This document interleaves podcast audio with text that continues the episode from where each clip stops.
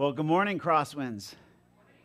I'm so glad to be here today. And with those of you that are watching us online, I know there's people in Africa and, and England, and we're just glad that you're, you're here with us today. How, how was everybody's week?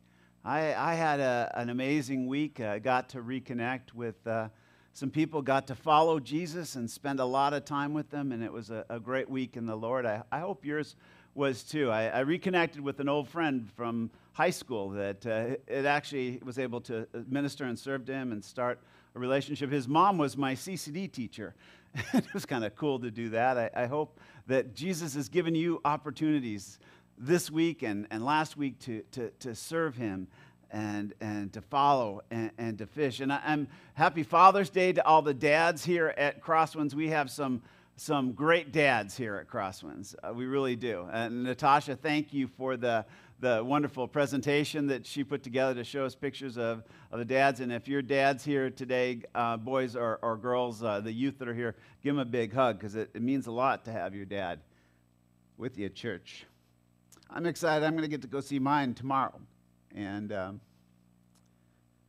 you know, we've been talking uh, in a series called anxiety solved. And, uh, uh, and we've been talking about the fear of man when uh, people are big and God is small. And today's message is when things are big and God is small. A little bit different take. Um, it's when our desires for the things of this life uh, are, are bigger than for God, th- th- that we become anxious. When our desires for money or our desires for success or, or, or, or for love or, or for approval, when our want, you know, like I said, you know, the first message I did in anxiety, I said, you know, go read um, Psalm 23 every day and then call me. You know, see how your anxiety is doing. Because that first line, you know, is a key to anxiety. The Lord is my shepherd, and I shall not want. That, that our want is what that moves our, our, our, our, our, our, our anxiety and our fear, is our want versus God's will for our lives. You know, I, if you listen to therapists out there as far as anxiety, they have a different view on it because they're not thinking from God's perspective. You know, but if you look back in the, the Bible, you, you, you will see that it started at the fall. Eve had a desire, she had a want that was outside of God's will. She wanted, and we've been anxious ever since.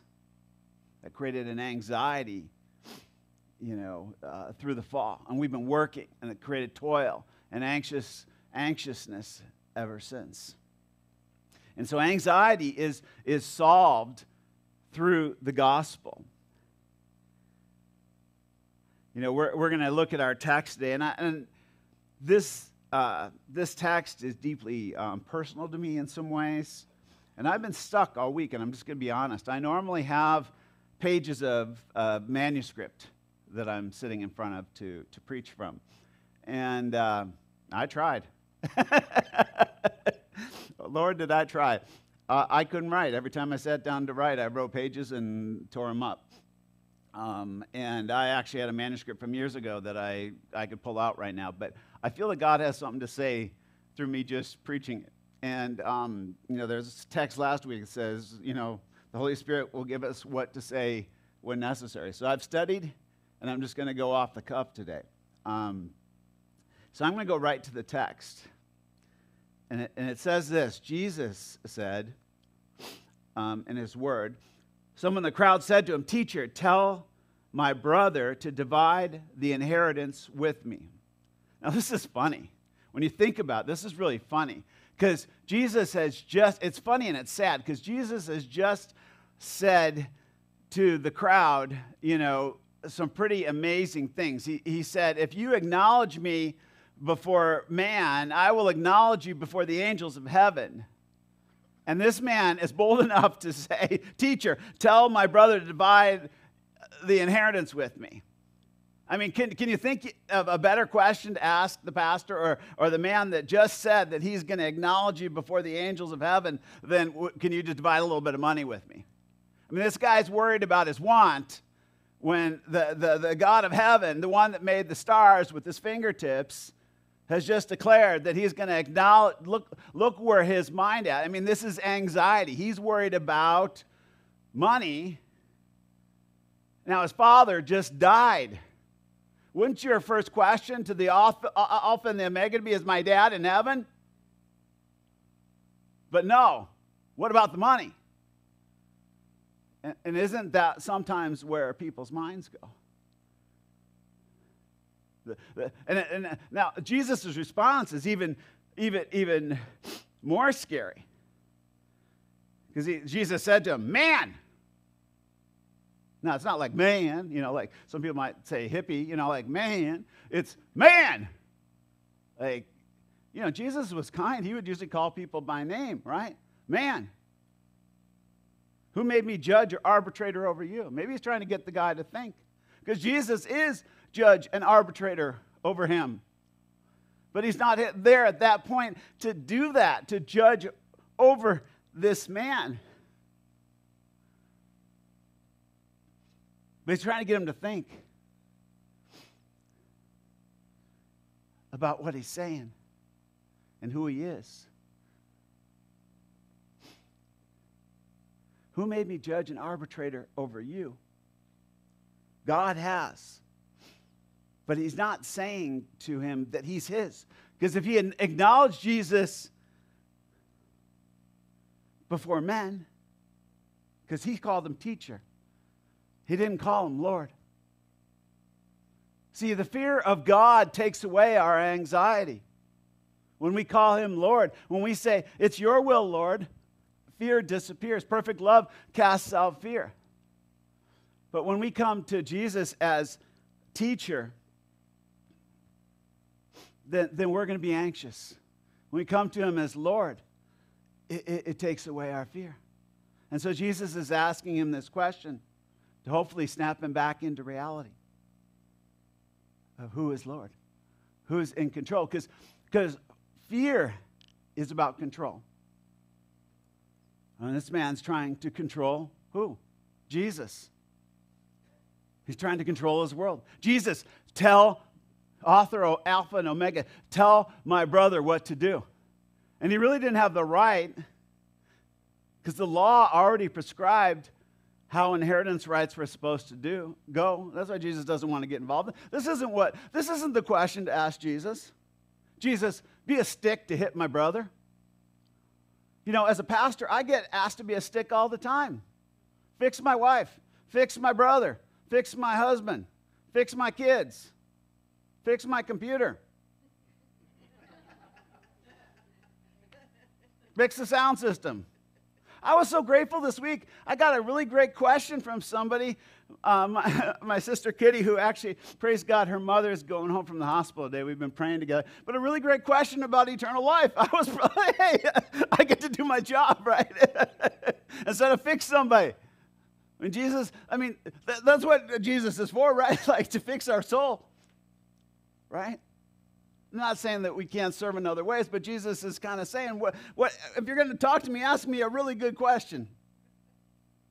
Right? Let's, let's, let's, let's, let's get down to what's really important here. The really important question of life. And he said to them, Take care. So Jesus gets to the really important thing of life. He says, Take care, be on guard against all covetousness. Now, covetousness is not a word we use very often. It means greed. It, it, it means, um, you know, the greed for things, the greed for stuff. And, and, and Jesus says all, and I think it's really interesting that he says all because we can be covetous towards a lot of different things. We can, we can be covetous towards women, uh, another man's wife, or, or towards pornography. We could, be, we could covet images. We, could, we can covet files on our computer. We could covet um, uh, uh, collectibles. We can covet uh, money. We can covet our business. We can covet our ministry and how big it is. We, we can covet how many people are sitting in our seats. We can covet um, how successful we are. We can covet how pretty we are. We can um, cover, covet how decorated our home is. We can, we can uh, our hearts are idol factories. We can covet a lot of different things.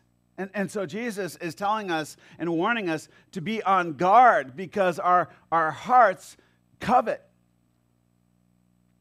And then he says something stunning here. He says, For one's life does not consist in the abundance of his possessions. How many of our lives are all about those other things? Is your life all about your business? Is that where your identity is? Is, is your life all about your ministry? Is your life all about your, um, your home? Is your life all about your children? Is your life all about your music? Is your life all about your recreation, your golf game? Is your life all about your hobbies? Is your life what all about the things you collect and the, the stuff you have and the toys and the boats and the I, I, sold one of my boats the other day. That was great. It's out of the church parking lot. My wife's so happy. I had a collection of three for a while. Now I'm down to one that I'm going to give away. But but is your is, is that does that become your life? I mean, there's times in my life things have become my life, either a hobby or a career or a, or uh, toys that were my life. They became my obsession or my focus. What is your life? And because Jesus says your life does not consist in the abundance of our possessions. And he tells us a parable. Because Jesus is teaching the whole crowd, but he's, he's teaching this man and he's teaching us. And he told us an incredible parable. And he, he says this He says, He told them a parable saying, The land of a rich man produced plentifully. And, and he thought to himself, What should I do? For I have nowhere to store my crops. And he said, I will do this I will tear down my barns, and I will build larger ones, and then I will store all my grain and my goods, and I will say to my soul, Soul, you have ample goods laid up for many years. Relax, eat, drink, and be merry. And up to this point, this guy seems like an American hero right? I mean, this is the good life. Business is going well. Got a good retirement plan. We're expanding. Things are good. This man's got the dream life. How's his kids doing? Doesn't mention them. How's the wife doing? Doesn't mention them.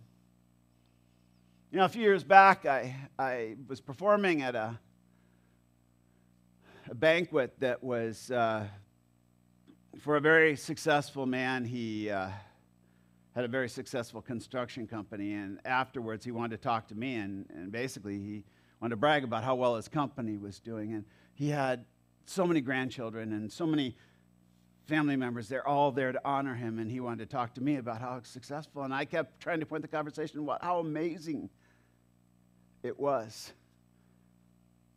All his grandchildren and all his children that were there. And he couldn't see it. Know, Kathy had her father's 90th birthday here yesterday. And a similar conversation happened with all his grandchildren there that was just sad because he's not yet found God. And what his life was about was missing. I'm not trying to put him down, but there, so this man is so many of us.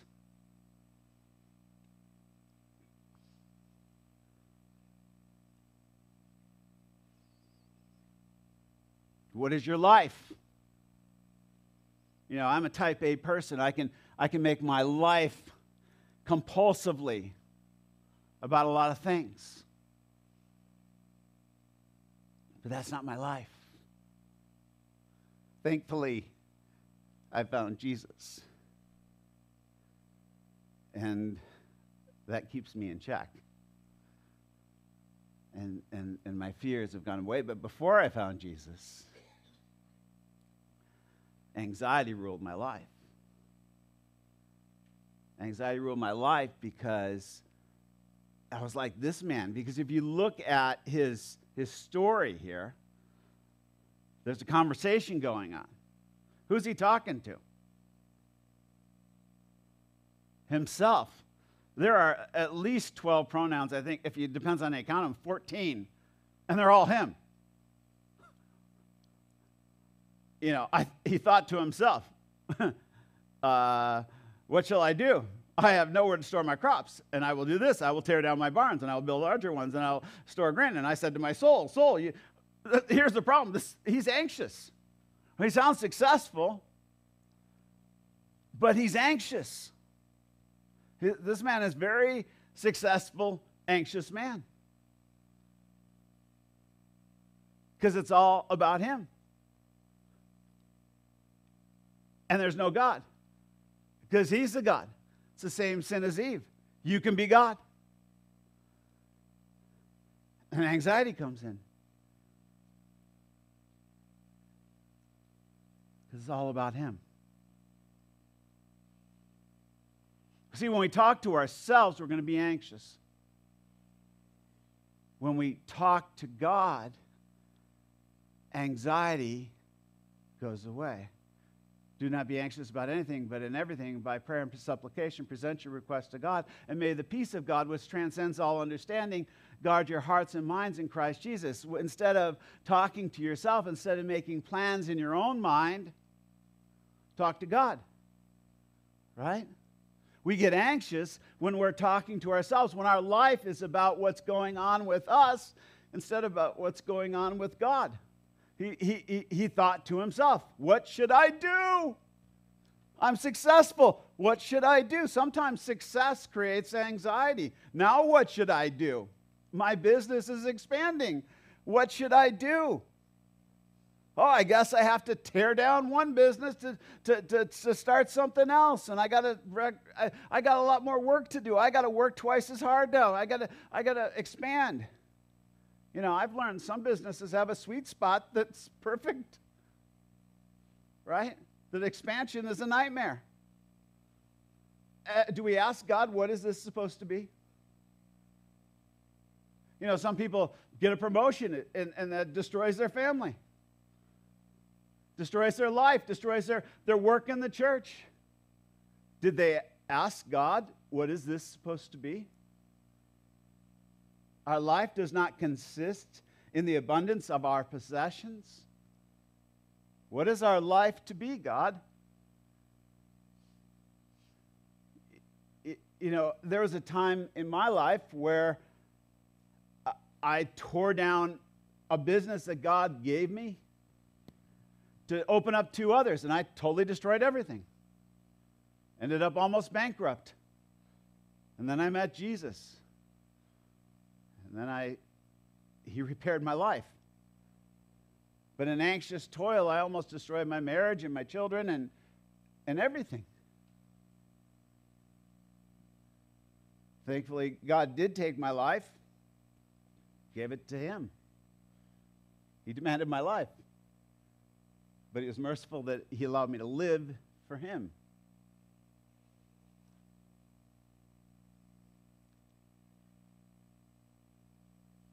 But if we if we if we're asked, but, but people need to stop and they need to ask God, what shall I do? Because we're on this this treadmill of what shall I do? I, I, I well, I need more money. I need a bigger house. I need a I, I, I, I, I, need a bigger car. I, I, I need more toys. I need more electronics. I, I, I need more channels. I need, I need more apps. I need more, you know. Our kids, when we grew up, they were called poor two channels. And, you know, they've done okay in life, even though they were called poor two channels. Some of the kids that had 100 channels are still watching them in there in their underwear playing video games. They survived. Right? I mean, Sometimes we overindulge our children. What are we teaching our children? We're teaching our children to be anxious by teaching, giving them too much. You know, uh, Megan, when she was three, the abundance of possessions are not her life. She was wise enough. Our grandparents overspoiled her, like gave her everything. And she's sitting in front of the Christmas tree, crying, sobbing, buried in toys, telling her mother she's miserable because she has nothing to hope for anymore. Um, you know, the, the, the, this abundance of uh, the addiction to stuff isn't our life. It's not our life. So, up to this point, this guy seems to be an American hero. I will say to my soul, You have ample goods laid up for many years. Relax, eat, drink, and be merry. Is that the goal that God has for your life?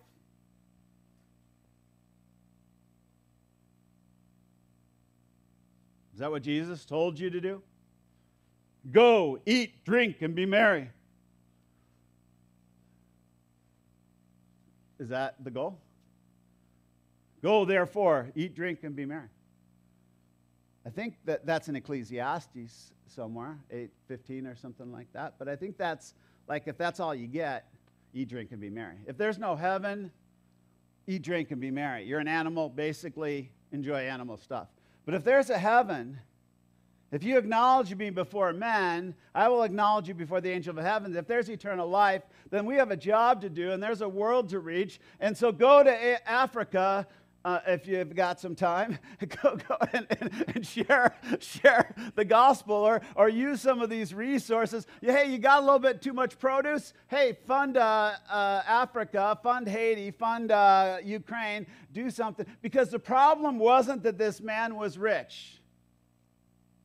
Do, do you, I want you to know something in this text. The problem is not riches. So, because we're all rich here. Compared to the rest of the world, we're all rich. The problem was not riches. And if God's blessed you with riches, if you look in the text here, Jesus said, the land, oh, the, uh, of the rich man produced plentifully.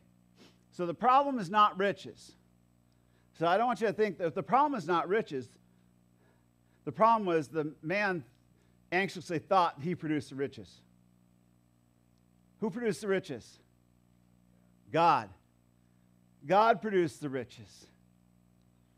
And the problem was the man thought he was the only one who had to decide what to do with the riches and didn't ask God what he should do with the riches. And so it made him anxious because he had to steward it alone. And God has a plan for those riches. That's why he gave the man those riches so that, that, that he could do something with the riches. But the man's plan was different. Let's, let's tear down one thing. Like I had a plan. Let, my plans never work. Every stock I invest in goes down. Maybe you're better, you know, but my plans don't work. God's plans work. So I need to ask God. God's plans always work, and all things God is working for the good of those who love him and are called according to his purposes. So, what are God's plans? His, his work. So, he didn't ask God. He thought to himself, What should I do? For I have no one, nowhere to store my crops. I will tear down my barns and I will build larger ones. And I will store my grain and my goods. What, what if, what, what could have solved this problem? He could have given, got too much crops. What about the poor? What about his children? Uh, there were other solutions, maybe, that God could have given him. What about helping some other entrepreneurs? What about helping his town? Did the business have to expand? I don't know. But he didn't ask. He just said, Soul, you have laid up ample goods. It's time to relax, eat, drink, and be merry. Maybe it wasn't time. Maybe it wasn't enough goods laid up. Is retirement the goal of life? Is it? It's the American goal. It's not the biblical goal. Rest is the biblical goal. To rest from anxiety, to, to rest in life. See, American life is compartmentalized. Work really hard and anxious toil until you're 65 and then try to rest and die. That, that's really it, because a lot of people die pretty quickly after retirement. Now it's past 65. But, but God's view is to rest along the way, serve Him along the way, all the time. Moses didn't get a start till he was 80.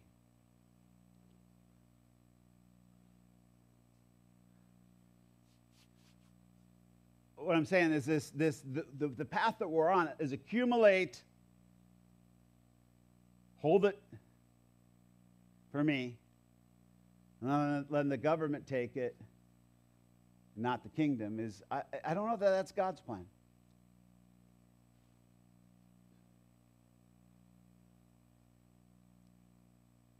It's anxiety.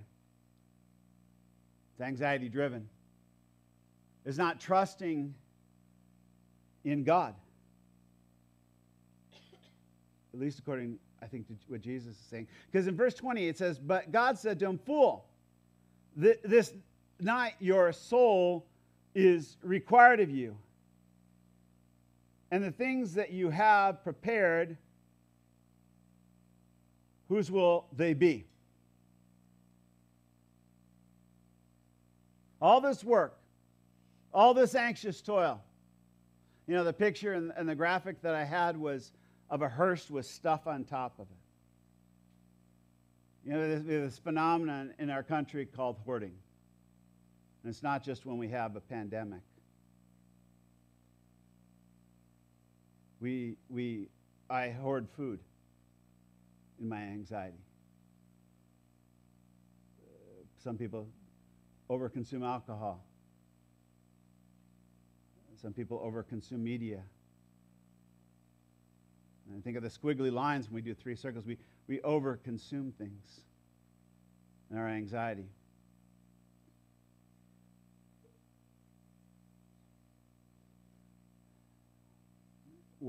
Because that, that becomes our life. It's where we're finding our security. In 2016, all of this, I love my dad, and this is Father's Day, and this is what's hard about this to preach, is that in 2016, my, my worst nightmare came true. I learned more about anxiety in 2016 and 17 through the Bible and life than I ever thought I would. Um, my father is an eccentric collector, at least that's what I thought my whole life. I admired him for all the hobbies and interests he had. Um, but his anxiety driven interests and collecting caught up with him. He had a heart attack and his, his, his just expanding collecting caught up with him where he couldn't sustain it anymore. And he had a mental break. And I had to jump in and, and, and, and take care of it. And I never saw it for hoarding. I, I never understood that. And I never saw that that was part of his anxiety. I, I knew anxiety was part of his life. Anxiety is a family business for us. Worrying was a, a family business. We used to, you know, say that in our, our home. My, my grandmother was the CFO, the, you know, certified fear officer of our family. Something that she taught us, and through the depression, you know, that, that, that worry was there. When I became a Christian, I, I got healed of it, but the family, that's what they do. And it's a form of control because they want you to worry too, and, and they, they, they control. And I knew my dad was a worrier, but I didn't know how bad it was. But when I started to deal with his, his stuff, I, I realized the obsessiveness of it and the price because it was his life. Over that a summer, it, it took away my life um, six months of driving to Milwaukee back and forth, uh, spending 10, 12 hours a day um, dealing with three properties. He had a store that he never opened, consumed with it, but nobody enjoyed it. Uh, five dumpsters, five full moving trucks of stuff out of there. Uh, another house that I had to eliminate that had three dumpsters and, and four moving trucks moved out of it, and his own personal house that the dog couldn't even turn around in. That I, I did nine dumpsters and um, five weekends of estate sales. Now, what was interesting about the estate sales is when people would come, they had two reactions. One, because there's a lot of hoarders out there, and that's what I also learned, is they had two reactions. One is they came in and they left horrified within 30 seconds. And that was after I'd already removed three or four dumpsters of stuff. You could move, but they just panicked. The other group you knew were hoarders because they went, This is the greatest place in the world, and they started shopping. and there was a third group. Those are the ones that came up and hugged me, total strangers, because they understood. Because they were hoarder kids. And they understood. Because that's what happens. The kids have to deal with it. And uh, so some I just gave a, you know, the ones went in the basement, I gave a, a, a helmet with a light on it and said, if you don't come out in an hour, I'll come find you. send, them, send them down. These are all true. you can't make this up. and, uh, you know, we, we, we, we, we dealt with that. But it was anxiety. The point is, it, it was anxiety driven, it was fear. It's a compulsion to fear. It was all in his mind. His belief, like this man, was he was building his retirement. This was his treasure that was going to be sold through the rest of his life, these collectible things that would fund his retirement. And through the estate sales, whose will they be? all these treasures that he saw as treasure, but nobody really did. Um,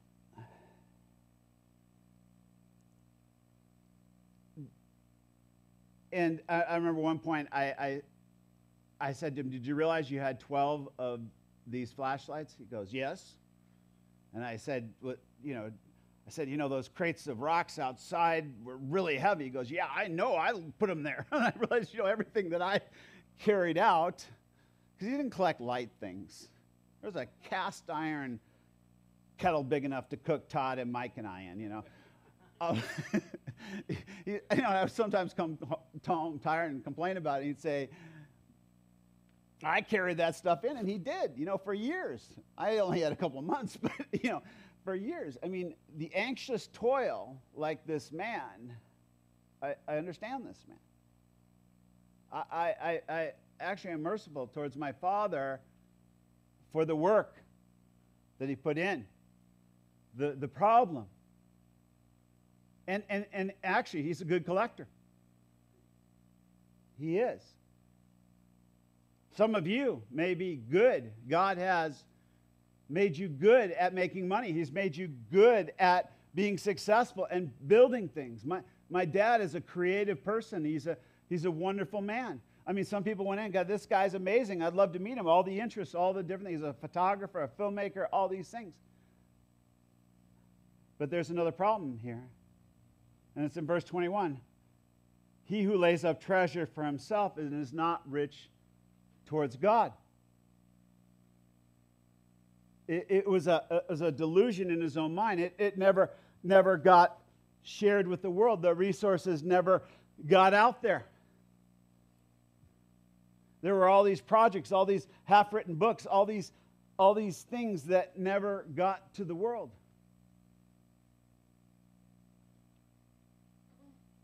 They were a, a, a, a, thing in his own mind because the anxiety.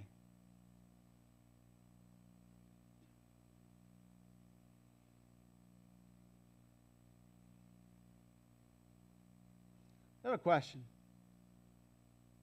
What do you really possess?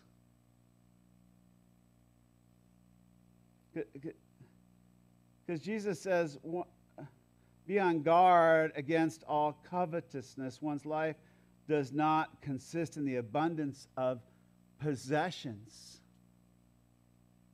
What really is your life? It's not your possessions, it's not your children, it's not your family, it's not the things that we tend to collect. It's our life is in Christ. Or it should be. Our life is in God. Where, where is your treasure? See, my, my, my dad's treasure was in his stuff, and it broke him. It broke him physically, and it, and it broke him mentally. And thankfully, God is recovering him. And, and, and, and through that experience, I had the opportunity to witness to so many people. And so there were positives, but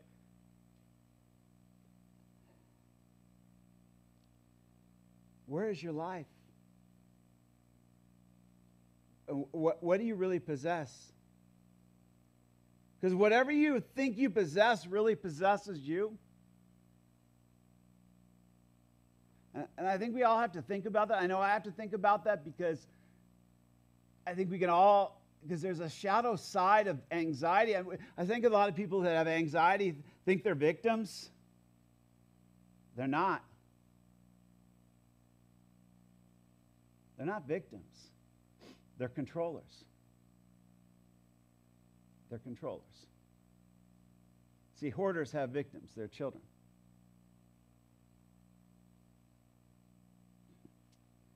My children are victims of my anxiety. Anxiety passes generationally.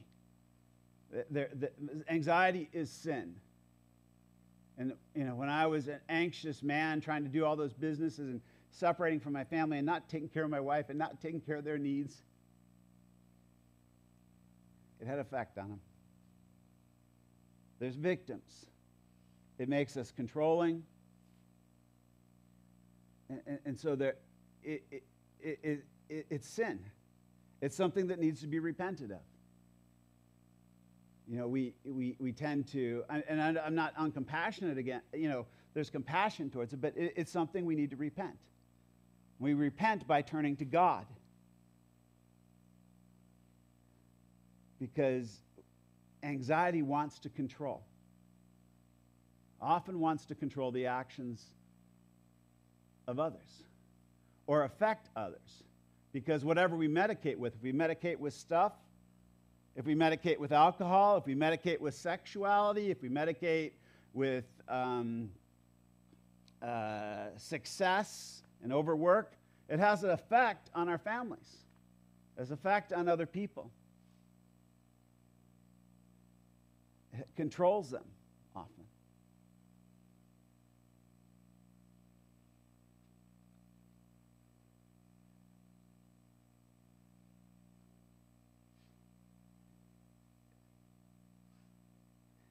Control us in unhealthy ways. And the stress of, of our anxious toil makes us eat, drink, and be merry too much to deal with the stress.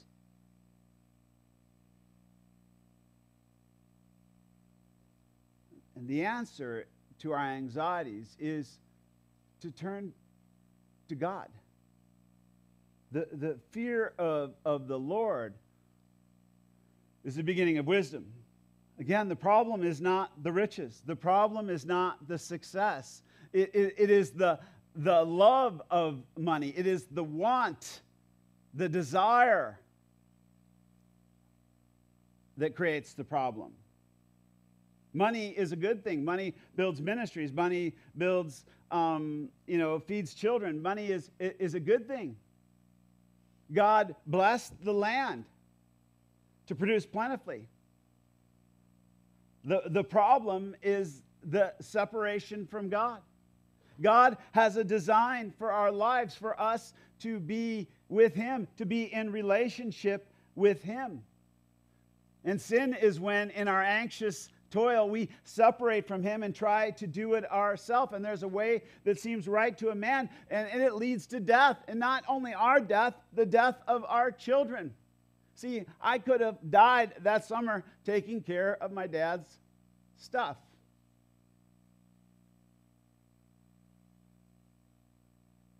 And that father didn't care.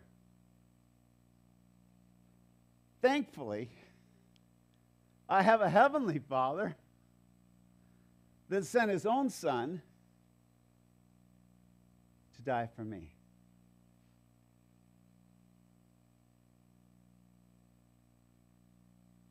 Who came down from heaven? Who came down from heaven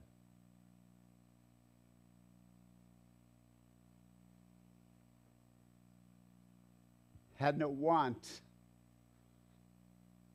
or need from anybody. Wasn't an anxious toil trying to build something to impress men. Instead, he loved people, and he cared about people, and he had time for people. Sometimes we don't have time for people because we're too busy because of the things we want that we're not rich towards God.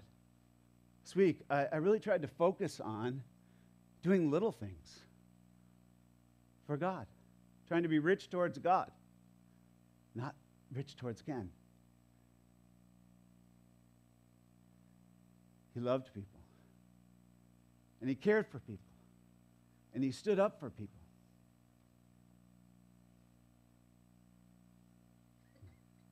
And it wasn't the American way. Have it all, get it all, be the biggest and the greatest.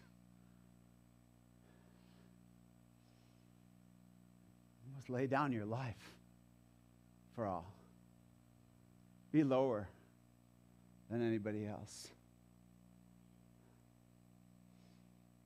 And even when they screamed out against him, and even when they spit on him, and when they made fun of him, he prayed. He didn't talk to himself and mutter and say, Oh Lord, I wish you'd just send fire down from heaven and destroy them. He prayed and he said, Father, forgive them, for they don't know what they're doing. They're so caught up in their want. Every thought that they have is about their want.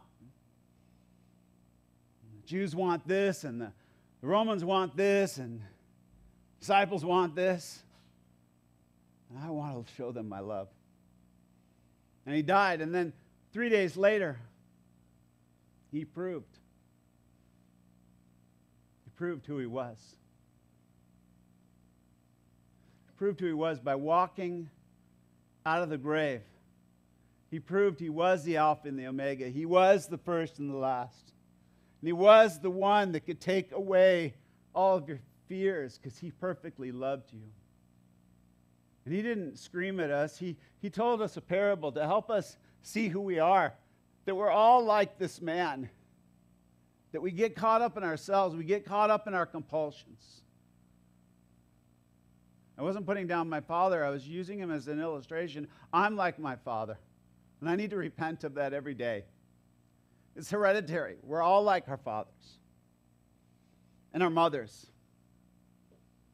And we, we, we need to turn from our from Eve and Adam, our old parents, and, and turn, turn towards our Heavenly Father and be rich towards Him. You know, because there were times in that whole time I kept thinking, like, oh, my father is going to be disappointed. And I was worried about my earthly father and not my heavenly father.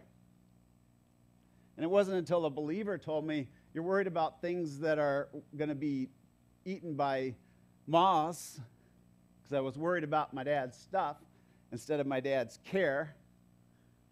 And that straightened me out. So now I pray for my dad every day. And I talk about Jesus with him all the time, and I know he knows Jesus. I'm, I'm concerned with his soul, not his stuff. Right? Who are you living to please? Who are you living to be rich towards?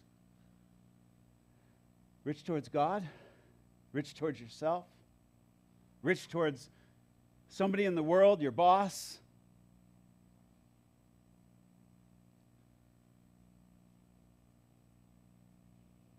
Because this man's soul was required. You're accountable to somebody. It's required. Whatever you think your plan is, God has another plan. And, and, and it was required. And if you're not rich towards God, if your heart is not with Him, if you're in your own delusion of what things are,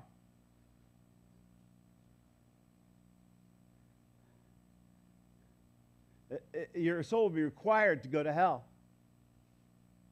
That's not what God wants.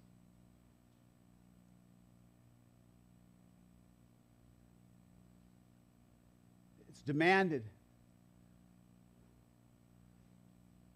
But if you're willing to turn today and repent, turn and repent of, of, of being alone in your imagination uh, in your compulsion and in your, your fear and, and, and, and turn to Jesus and, and, and trust in his perfect love for you.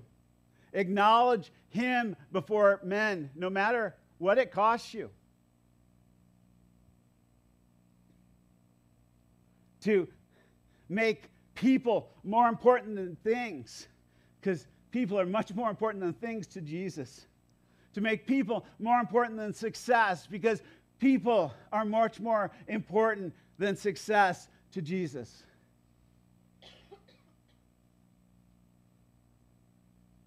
Are, are, are, you willing to start asking God, what should I do? Not say to yourself, what should I do?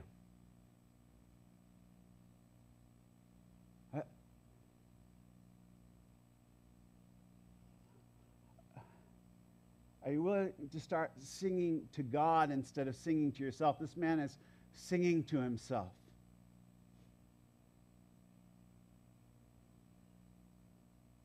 I'm going to have the praise band come and I'm going to pray.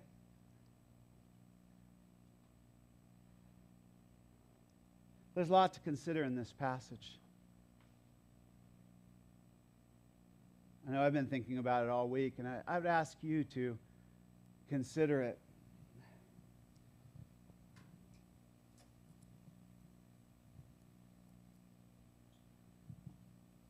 And I want your hearts to have peace.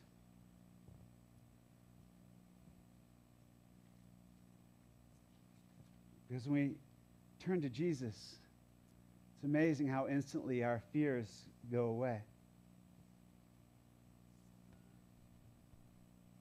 Because God is that perfect Father who always loves us.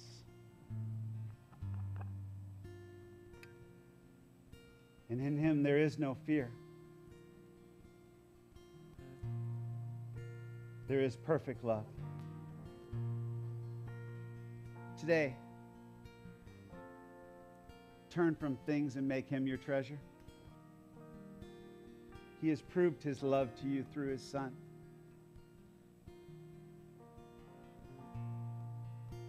Stop asking anxious questions.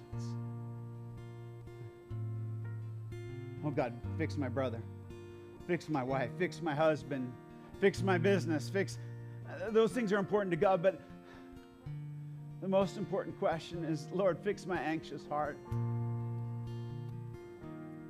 Help me to trust in you. Let me come to you. Let me depend on you with all my heart, with all my soul, with all my strength.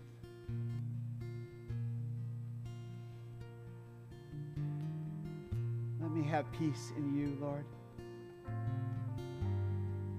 Let me walk with you. You are my creator. You are my deliverer. You are my strength. You are my peace.